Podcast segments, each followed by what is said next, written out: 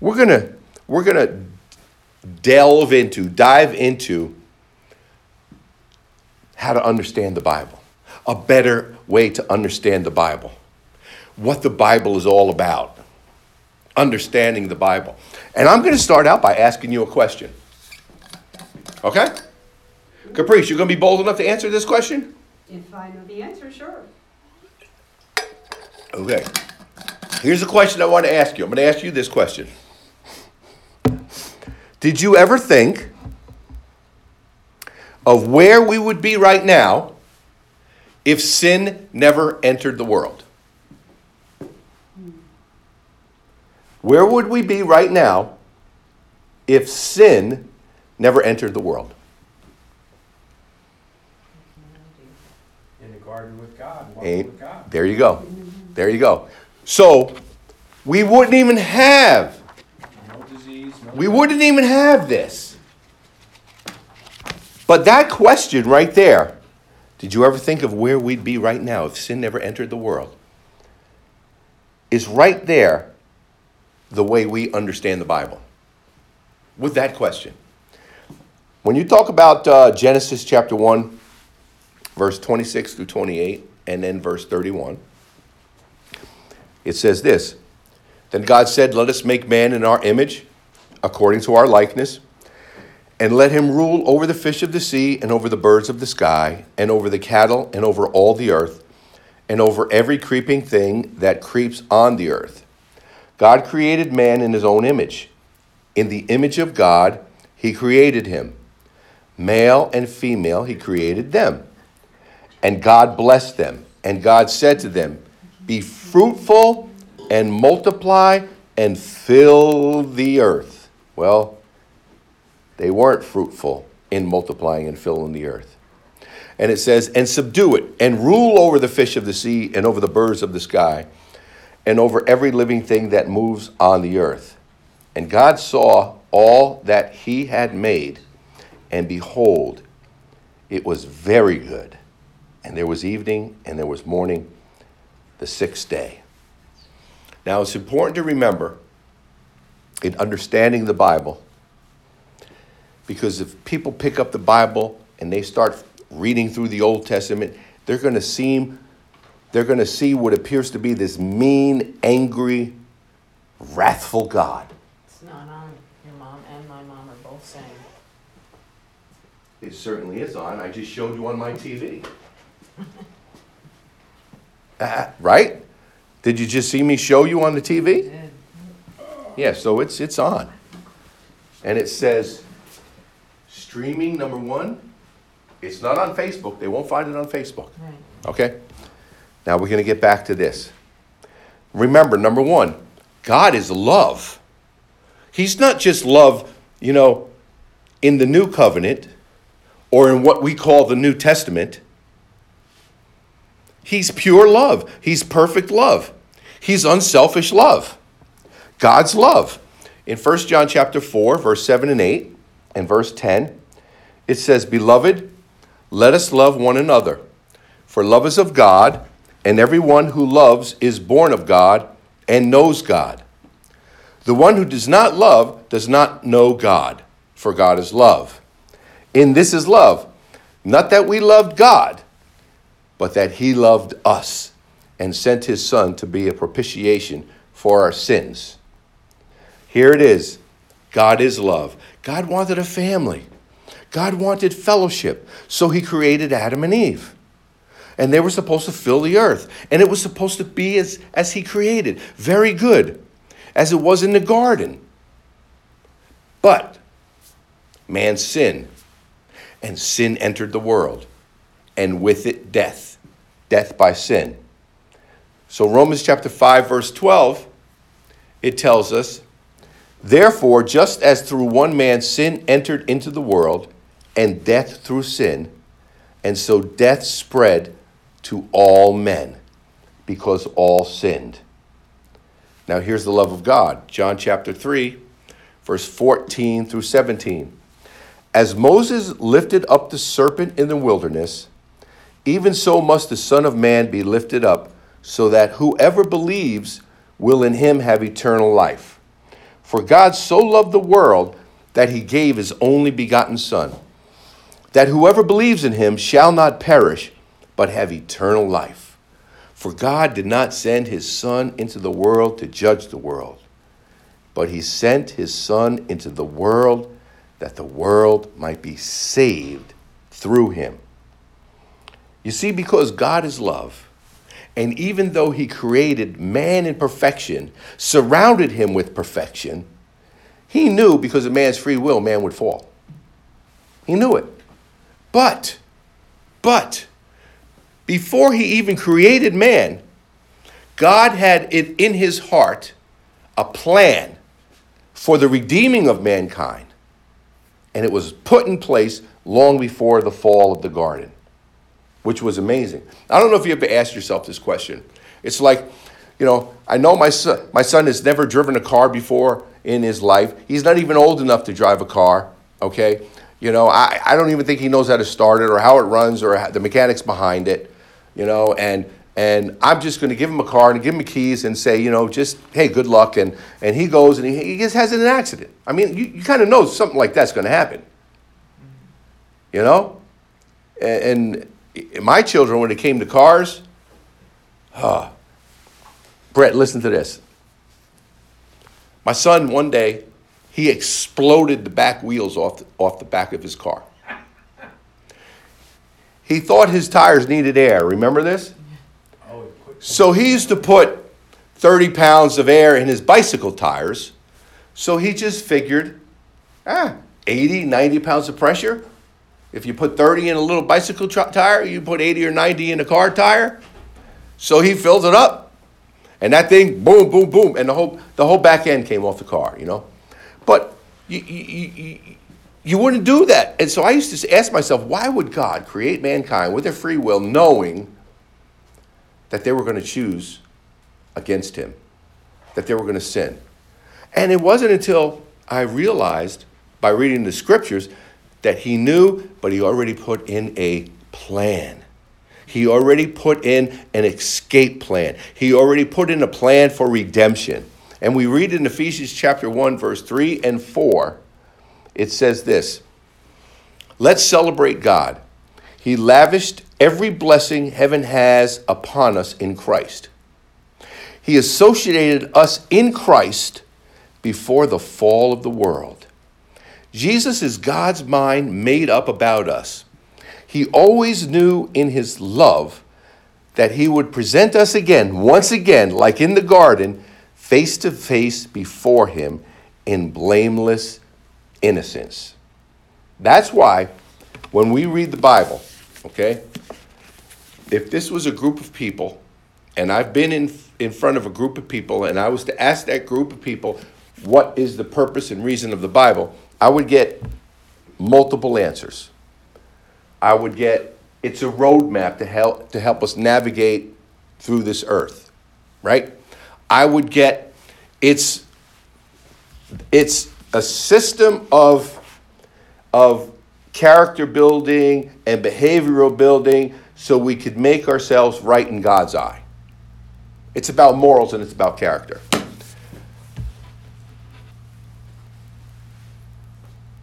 This is why our number one filter in understanding the Bible is this to see Jesus Christ.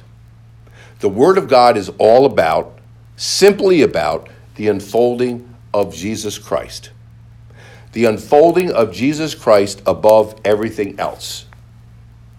Everything else in this Bible is just historical information that has to get us to the point in history where God finds a virgin that could give birth to our Savior.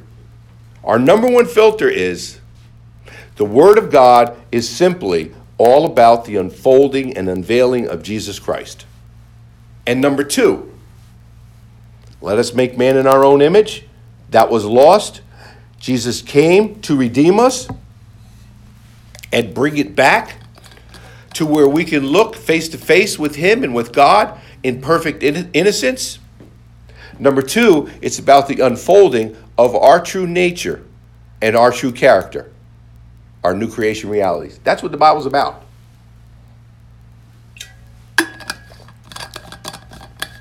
Now, remember I said the Bible will always prove itself.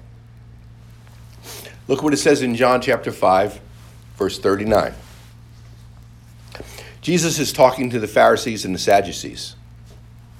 They keep throwing Moses in his face. They keep throwing the prophets in his face. They keep challenging him and questioning him. So, what does Jesus tell them in John chapter 5, verse 39? He tells them, You search the scriptures because you think that in them you will find eternal life.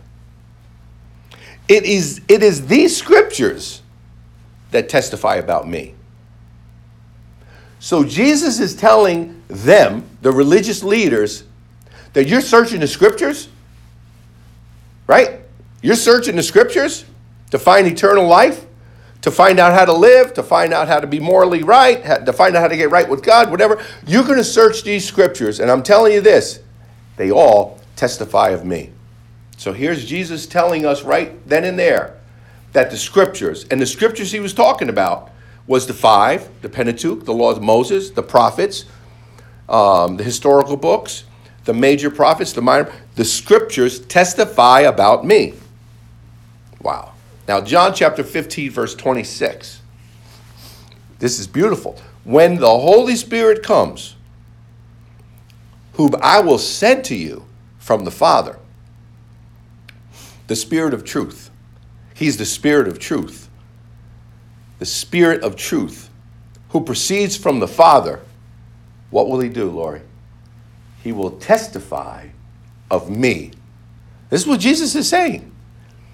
John chapter 5, verse 39, John chapter 15, verse 26. This is why the Father sends the Holy Spirit. Yeah, we know He's our helper, He's our guide, He's our comforter, but His number one, the number one thing that He is sent into this world to do is to testify about Jesus Christ.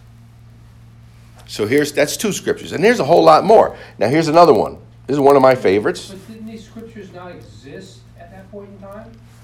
New Testament scriptures didn't exist. Yeah, the Gospels, right. So all they had, exactly, was the Old Testament. Yes. And now he's saying they all testified about me, which is amazing. And so here's, here's what Paul says. He says to Timothy in chapter 3 of 2 Timothy, verses 14 and 15. He says, You, Timothy, however, continue in the things you have learned and become convinced of. In context, you go back to chapter 2, and Paul is talking to him about the grace he was taught, the grace he learned from Paul, and, and how Paul taught him everything he knew about the gospel of Christ, and how he was to find able men and teach it to them, right? To be strong in grace of our Lord Jesus Christ. This is what he tell, tells them in chapter 2. And then in chapter 3, it's saying, You, however, however, continue in these things which you have learned and become convinced of, knowing from whom you have learned them, Paul, and, and it says, and that from childhood you have known the sacred writings. What sacred writings? Exactly. And you have known the sacred writings. And listen to what Paul says. And these sacred writings are able to give you the wisdom that leads to salvation through faith which in Jesus which is in Jesus Christ. So through Paul, through Jesus, and through others, these are just three that I pulled out to show you. The Bible is simply about the unfailing, the unveiling and unfolding of Jesus Christ. That's it. And once you understand that, and when you get into the epistles of Paul, you understand that Jesus Christ is the unveiling and unfolding of who we are in our new nature, in our new character. That's Romans chapter 8, verse 30. You know, for whom God called, he justified, and whom he justified, he glorified. The same viewing opinion he has of Jesus, he has of us. So now, of course, we lean on and depend on the Holy Spirit. In 1 Corinthians chapter 2 verse 12, it says, "Now we have received not the spirit of the world, but the spirit who is from God, so that we may know the things freely given to us by God. Now, you know, I, I, I want to go back real quick to uh, Ephesians chapter 1, verse 3 and 4, where it says, Let's celebrate God. He lavished every blessing heaven has upon us in Christ. He associated us in Christ before the fall of the world. Now, I want to let you know the garden is restored in our spirit man.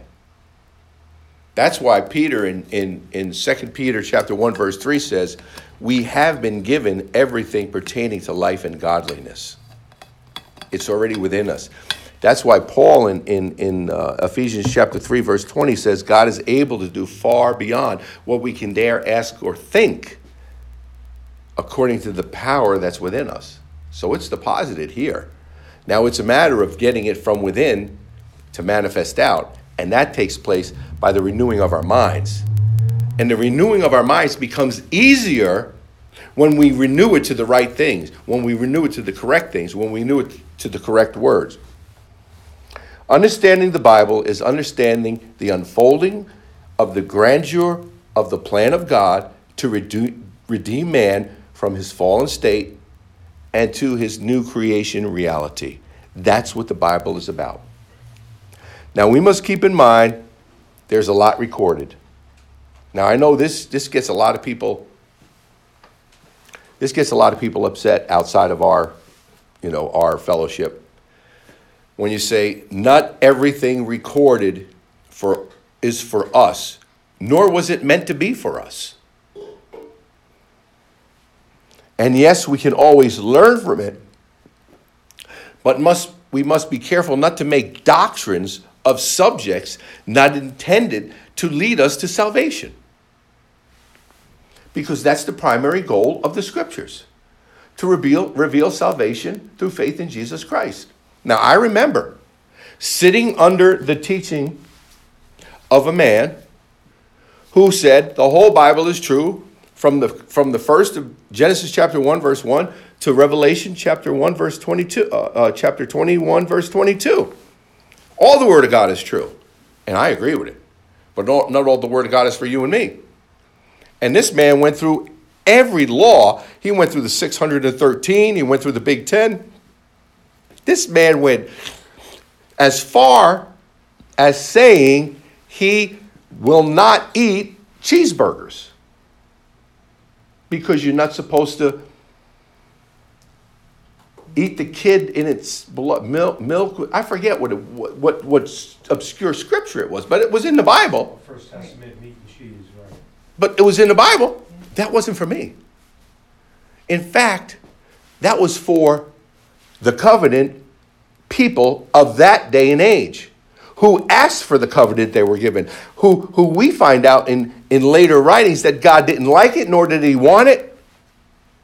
He wanted them to remain in what's called a grant covenant, and we're going to be talking about these things. So it wasn't, it's not, it, there's a lot recorded, but not everything recorded is for us or meant for us.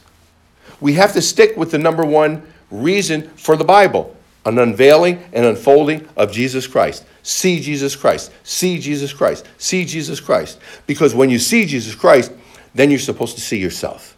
That's what the Bible is for. That's what the Bible is for. This, and this is why Paul got such beautiful revelation in uh, Acts chapter 9 when he was on his way to Damascus. Okay? He was on his way to uh, bring, bring and wreak havoc on the believers because they were blaspheming, blaspheming his God. And he was zealous. He was, you know what?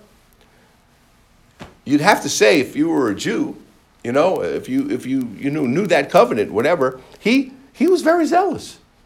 He was doing good. Right? But then he meets Jesus and like Jesus see why was think about it.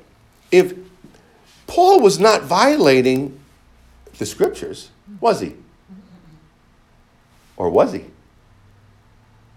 Was he or was he? Was he or was? See, this tells us what are we looking in the scriptures for? See? So now Jesus comes and he says, You're persecuting me. You're persecuting me. And he's like, What? And then all of a sudden, his eyes become open to the fact that everything within his scriptures was only doing one thing, and that was pointing to Jesus. He totally got it all wrong. And people totally get it all wrong if they have the wrong filter in place in understanding the Bible. Then when they were, hey, look at this is this is a cover this is the, you know the covenant of law. This this was God's word. Yep. And he never wanted it, nor did he approve of it, nor did he take pleasure in it. What? Well, there you go. So now, Second Testament wasn't written until many, many, many years after Jesus' ascension. So how would they be violating something they didn't know they had? well, some knew. Some knew. Well, they were the disciples were the stupidest ones of all. Yeah, well, they were. They saw all the miracles, they saw all the healing, and they still didn't believe. Right. There you go. Even when Jesus said, You ask for a sign, the sign you're going to get is the sign of like Jonah, three days in the belly of the whale. You know, they, they still, he was, they weren't getting it. They just weren't getting it. And people today don't get it. And why? Well, because of the traditions of men, because of what they're taught, because of how they approach, how they approach the scriptures. Because just like Paul teaches, just like Paul says to, to Timothy, Timothy, it's all there. It's all there. It's all there to make you wise unto salvation through Jesus Christ. It's all there. David knew it. David saw it. David prophesied about it. All right? So you keep those filters in place.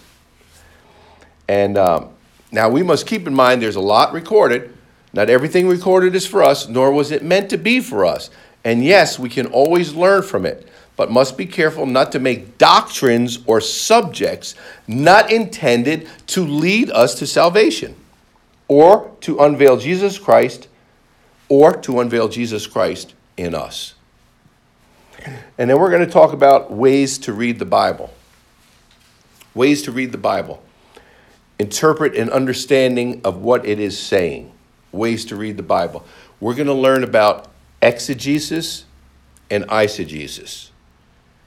No, it's not a joke. They are really words, and they are really, really things that you learn in seminary. When I went to Bible school in 1980 and 81 and 82, back in the day, they taught us exegesis and they taught us eisegesis. Does anybody know what exegesis is? Not next to Jesus. We're all next to Jesus. Exegesis. Exegesis is letting the scriptures just talk for themselves. And here's where man gets in trouble man gets in trouble with eisegesis. And eisegesis is man having conversations and debates over what they believe the Bible is saying. Now, I'm going to give you an example of how bad or how dangerous eisegesis could be. I have a pest control business, and I was called into a church situation that had fleas all around it. Nice. And I had to go and treat. And I was in probably 1,200 square feet of office space that I was treating. And in that 1,200 square feet of office space, I, be, I became like, I was like, I, I can't believe this. I was overwhelmed with the fact that from the, from the floor to the ceiling, every wall in every room had bookshelves filled with books. Filled with books. And you know what the books were about? All the books that were in those shelves were about this book. So could you imagine hundreds, thousands of volumes just to explain this one book? And that's what you find today. You find all kinds of books on how to read and how to understand and what it's all about when all the Bible is simply about the unveiling and folding of Jesus Christ as witnessed by Jesus, the Holy Spirit, and Paul. And then with Paul's epistles, it's about the unveiling of who we truly are. It's as simple as simple can be. We're going to learn about systematic theology. Systematic theology is what I learned in school and is what is taught in most churches and uh, in, in most the, uh, seminaries. And it's basically is what it says. It's a systematic approach, you know, to the Bible and, and how to understand it. And they understand it by dispensations. You know, this is a word that you're going to hear. You're going to learn about dispensationalism. You know, have you ever heard the word dispensationalism? Do you have an idea of what it is? It's like God moved in various dispensations. There was the dispensations of government. There was the dispensations of, of legalism. There was the dispensations of great of the Holy Spirit. Then there was the dispensation of the church. The thing that's wrong and, and dangerous in the studies of dispensationalism, which we're gonna we're gonna look in at and and and delve and dive into, is that each dispensation ended because it had to end because it didn't work. There was failure in that dispensation. And so because of it, a new dispensation had to had to emerge.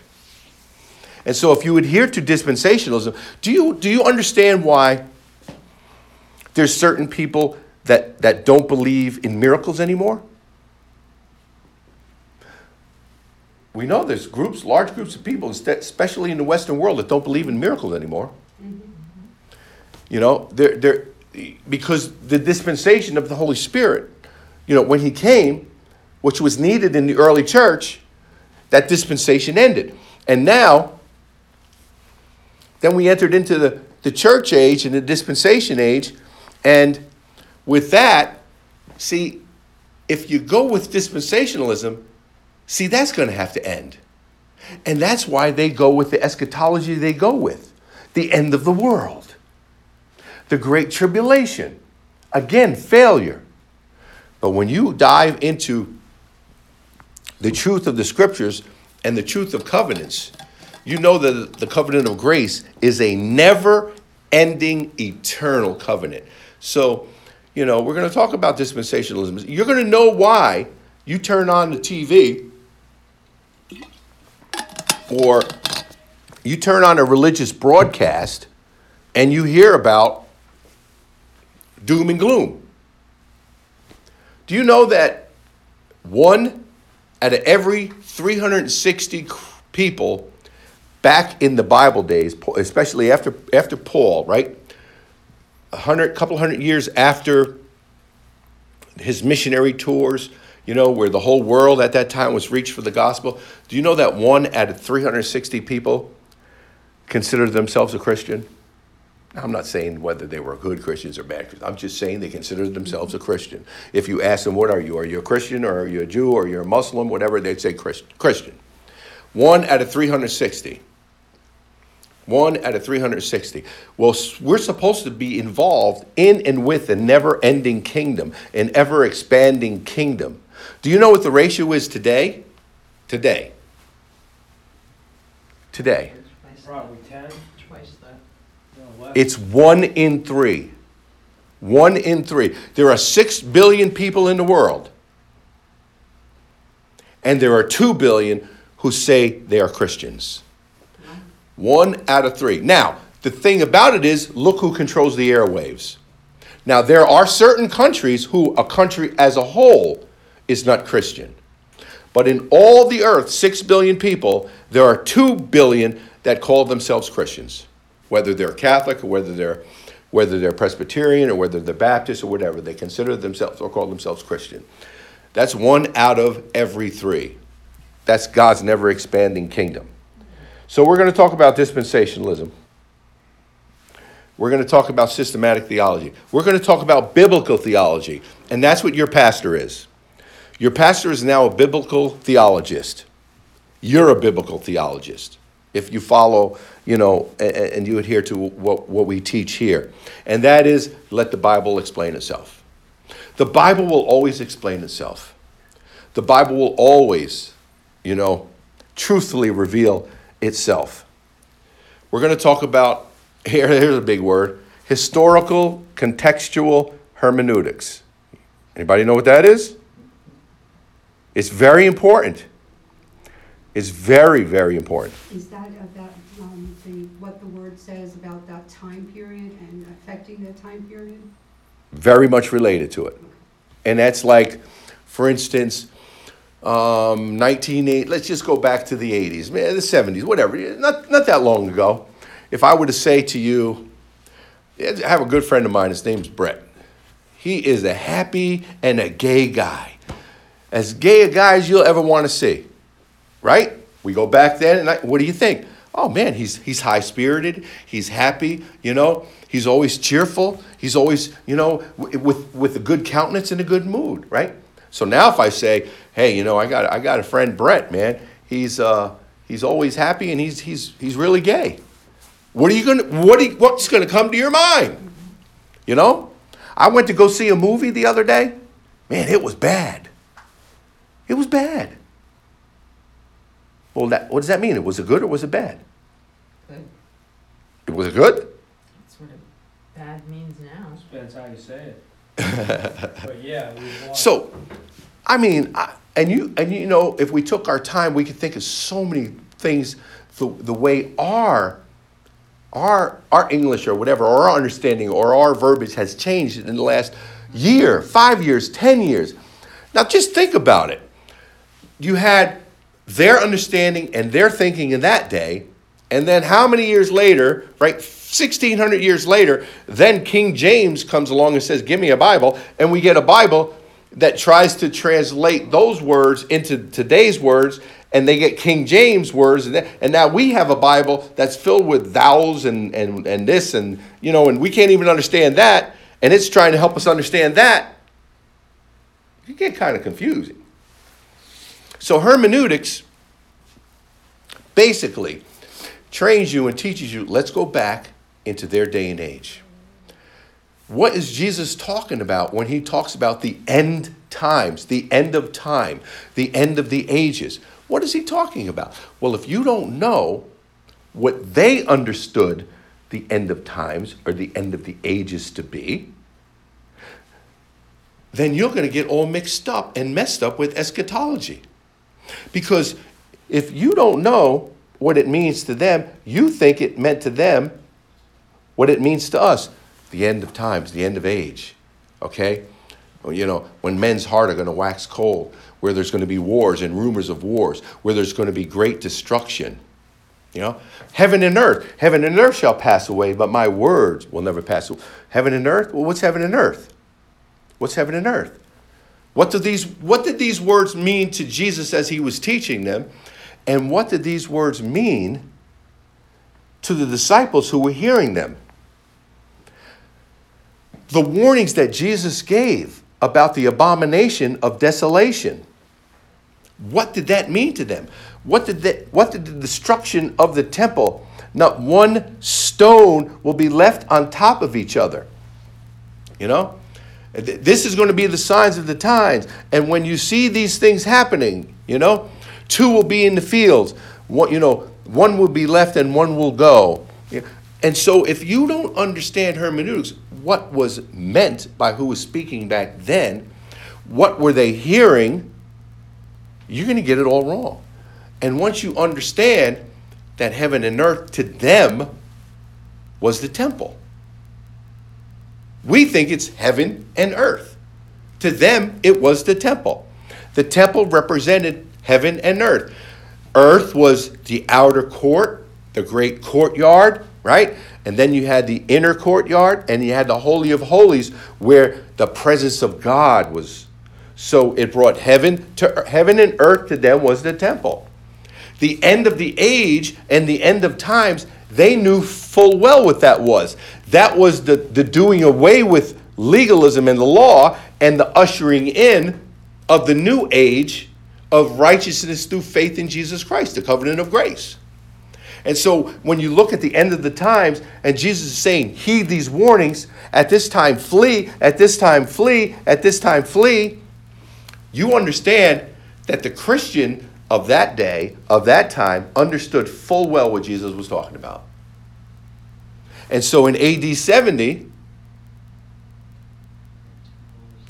when there was 1.1 million Jews slaughtered, there wasn't a Christian believer who lost their life because they heeded the warnings of Jesus in, in you know, that we read about in Luke, John, and uh, uh, Matthew, Mark, and Luke, and the warnings of John in uh, Revelation.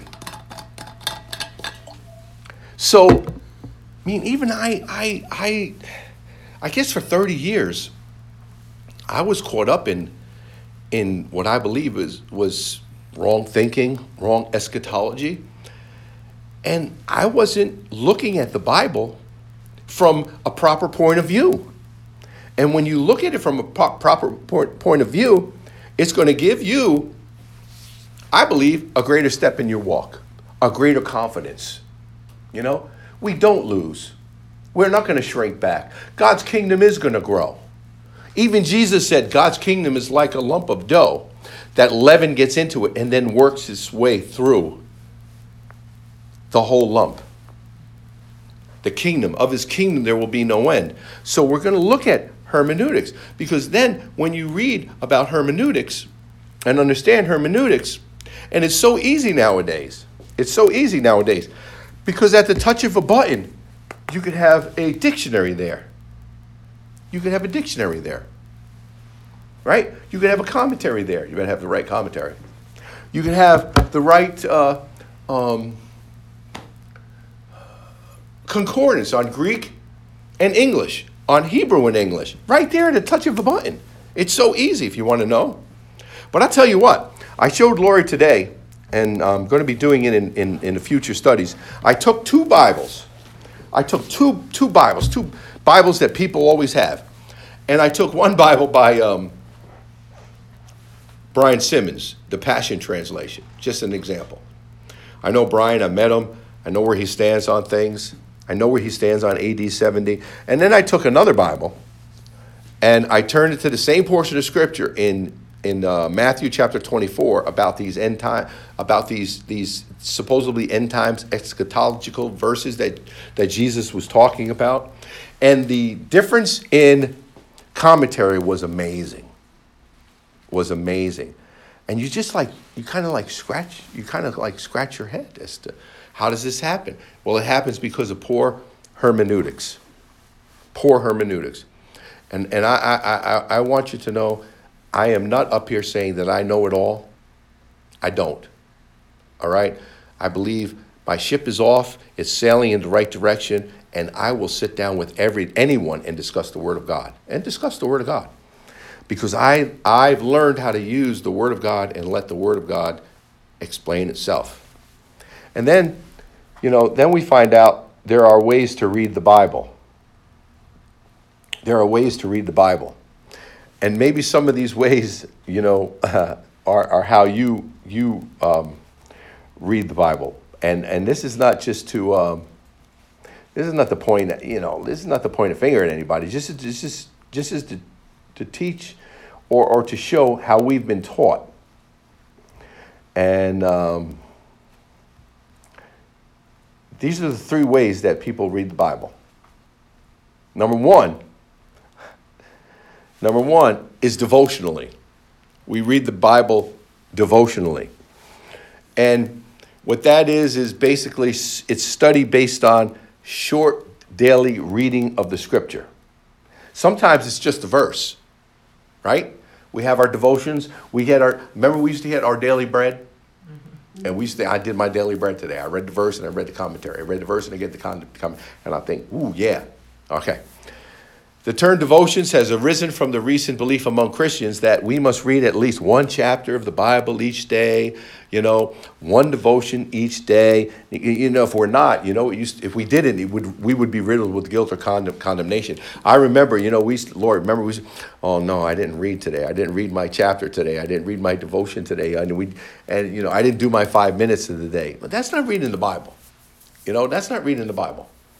And anyway, the, the, the biggest thing um, about devotional reading, okay, also brings us into, well, the biggest thing about that is it always pulls the verse out of its context.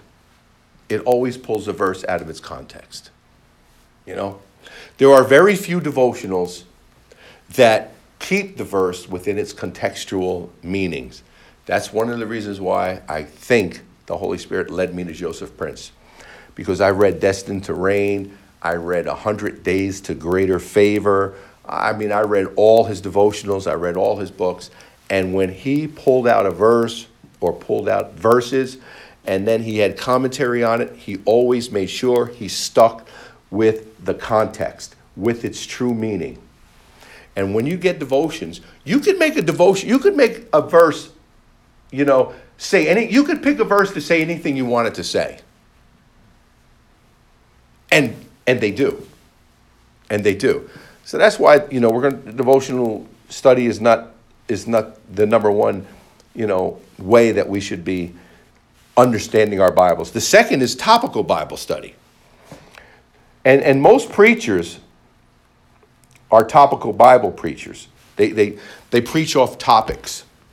And um, the thing about that is, it could be good if, once again, you stay within the context of the scriptures that you're taking out of its context. And if not, you get yourself into trouble, or you become one of those preachers who makes the word of God of none effect, just looking to prove your point. And I'm going to give you an example. The wages of sin is death. The wrath of God is being stored up against the ungodly.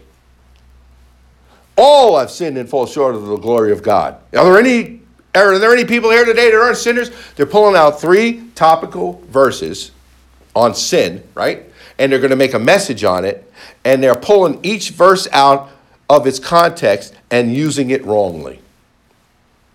Now, because of that, we sat in church after church after church after church with topical preachers who preached that way.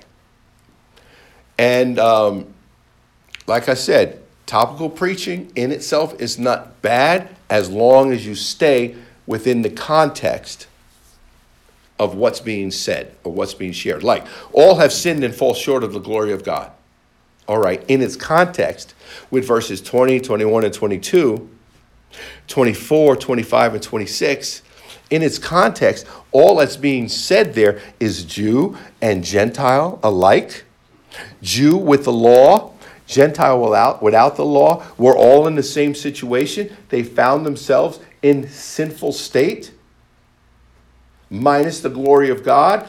But Jew and Gentile alike, in verse 24, now found themselves freely justified by the grace of God through faith in Jesus Christ.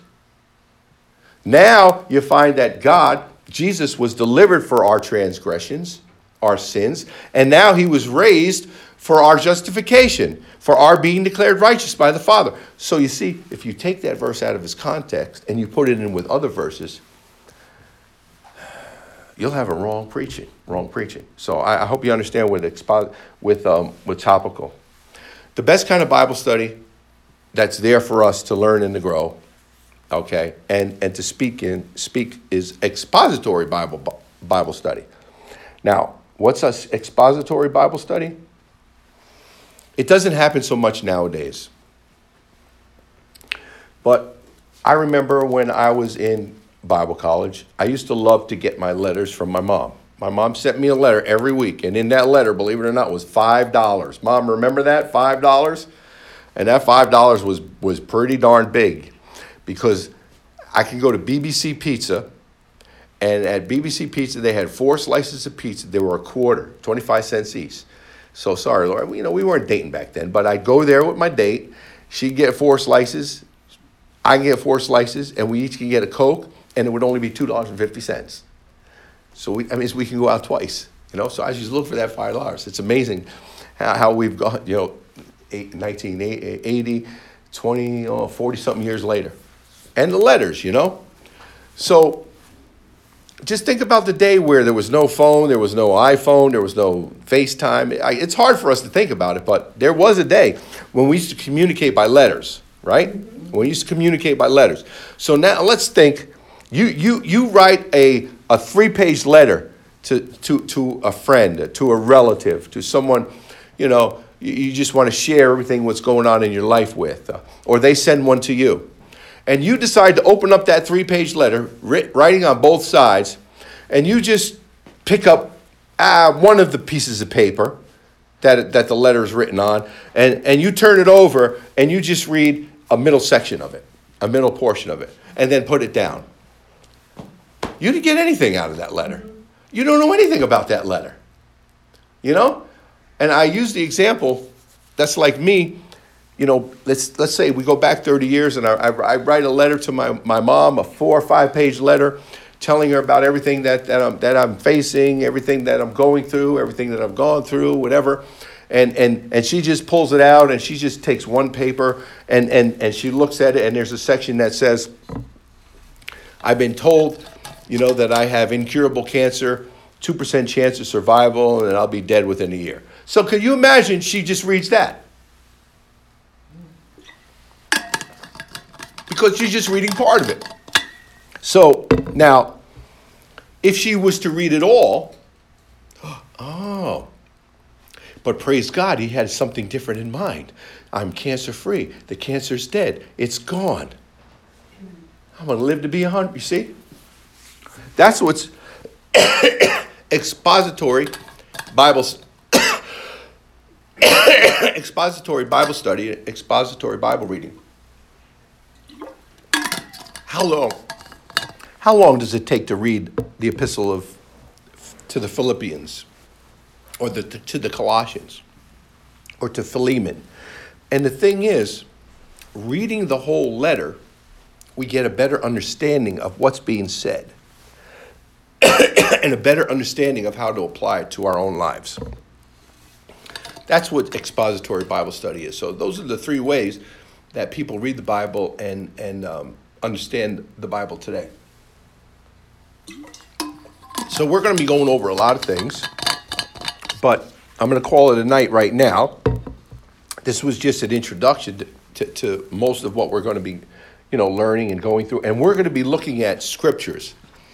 We're going to be looking at scriptures at, at, as and what they say, and what we think they mean in our day and age, and then take a look back and see what they meant in their day and age. And, and our understanding and it's going to grow dramatically. And we are going to be well equipped to answer people.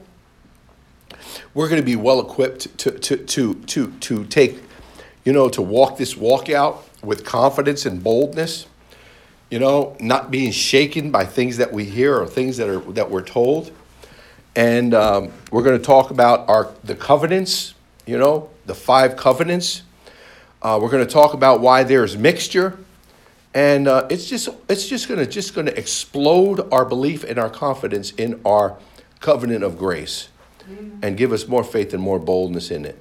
So you know, with that, we're going to call we'll call it a night now, and um, I just hope that um, I made sense and and it's blessed you.